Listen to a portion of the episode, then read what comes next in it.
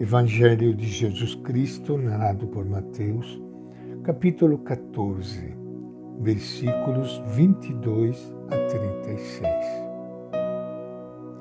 Depois que a multidão comera até saciar-se, Jesus obrigou os discípulos a entrar na barca e ir adiante dele para a outra margem até que ele despedisse as multidões. Depois de despedi-las, Jesus subiu a montanha sozinho para rezar.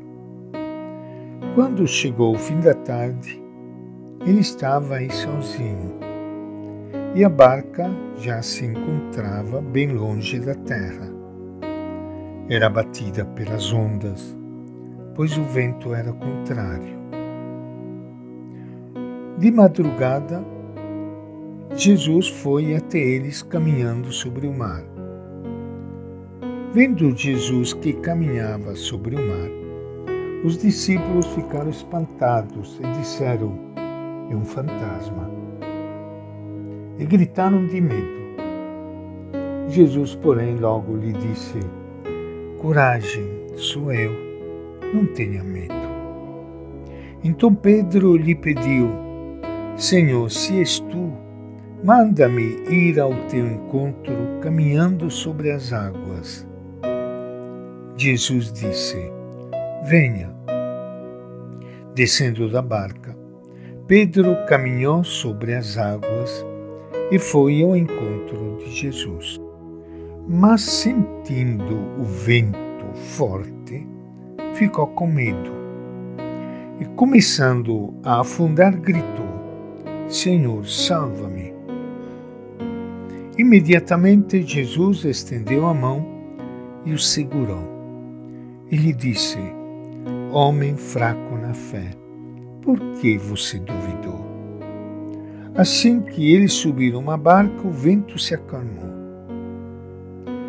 Os que estavam na barca se ajoelharam diante de Jesus, dizendo: Tu és verdadeiramente o Filho de Deus.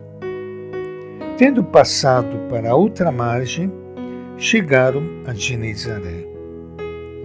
Quando os habitantes desse lugar reconheceram Jesus, espalharam a notícia por toda a região e levaram a Jesus todos os doentes, pedindo-lhe que os deixasse tocar ao menos na barra de seu manto. E todos os que tocaram nele ficaram curados. Esta é a palavra do Evangelho de Mateus. Minha saudação e meu abraço para todos vocês, meus irmãos e irmãs queridas, que estão participando hoje do nosso encontro com o Evangelho de Jesus. Aqui nós fazemos a experiência da vida junto com Ele, encontrando na palavra e no ensinamento de Jesus uma luz que ilumina o nosso caminho e uma força que nos vem pela ação do Espírito Santo, que não deixa ninguém afundar pelas tempestades da vida. Aproveitando os momentos difíceis de suas idas e vindas pelo lago da Galileia, Jesus certamente educava seus discípulos para enfrentar tempestades futuras mais perigosas. Mateus recria aqui um desses episódios para ajudar as comunidades cristãs a libertar-se de seus medos e de sua pouca fé. Os discípulos estão sós. Desta vez, Jesus não os acompanha. A barca deles está bem longe da terra, muito distante dele e um vento contrário os impede de voltar. sós e com medo da tempestade, o que podem eles fazer sem Jesus? A situação da barca é desesperadora. Mateus fala das trevas da noite, da força do vento e do perigo de afundar nas águas. Com esta linguagem bíblica, conhecida por seus leitores, vai descrevendo a situação daquelas comunidades cristãs ameaçadas de fora pela hostilidade e tentadas de dentro pelo medo e pela pouca fé. Não é esta também a nossa situação hoje? Era às três e seis horas da madrugada. Jesus se aproxima deles andando sobre as águas. Mas os discípulos são incapazes de reconhecê-lo. O medo os faz ver nele um fantasma. Os medos são o maior obstáculo para reconhecer, amar e seguir a Jesus como Filho de Deus que nos acompanha e salva na crise. Jesus lhes diz as palavras que eles precisavam ouvir. Coragem, sou eu.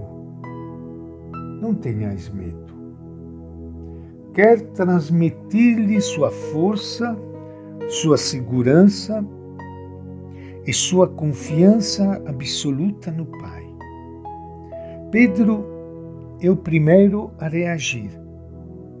Seu modo de agir, como quase sempre, é modelo de entrega confiante e exemplo de medo e fraqueza. Caminha seguro sobre as águas, depois fica tomado de medo. Vai confiante até Jesus, depois esquece sua palavra, sente a força do vento e começa a afundar. Na igreja de Jesus, entrou medo. E não sabemos como libertar-nos dele. Temos medo do desprestígio, da perda de poder e de sermos rejeitados pela sociedade. Temos medo um dos outros. A hierarquia endurece sua linguagem os teólogos perdem liberdade, os pastores preferem não correr riscos, os fiéis olham o futuro com temor.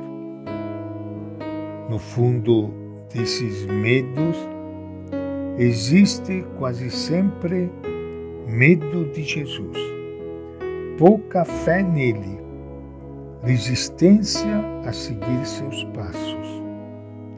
Ele mesmo nos ajuda a descobri-lo.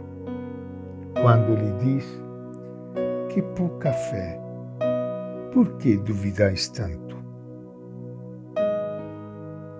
E esta é a nossa reflexão de hoje do Evangelho de Mateus.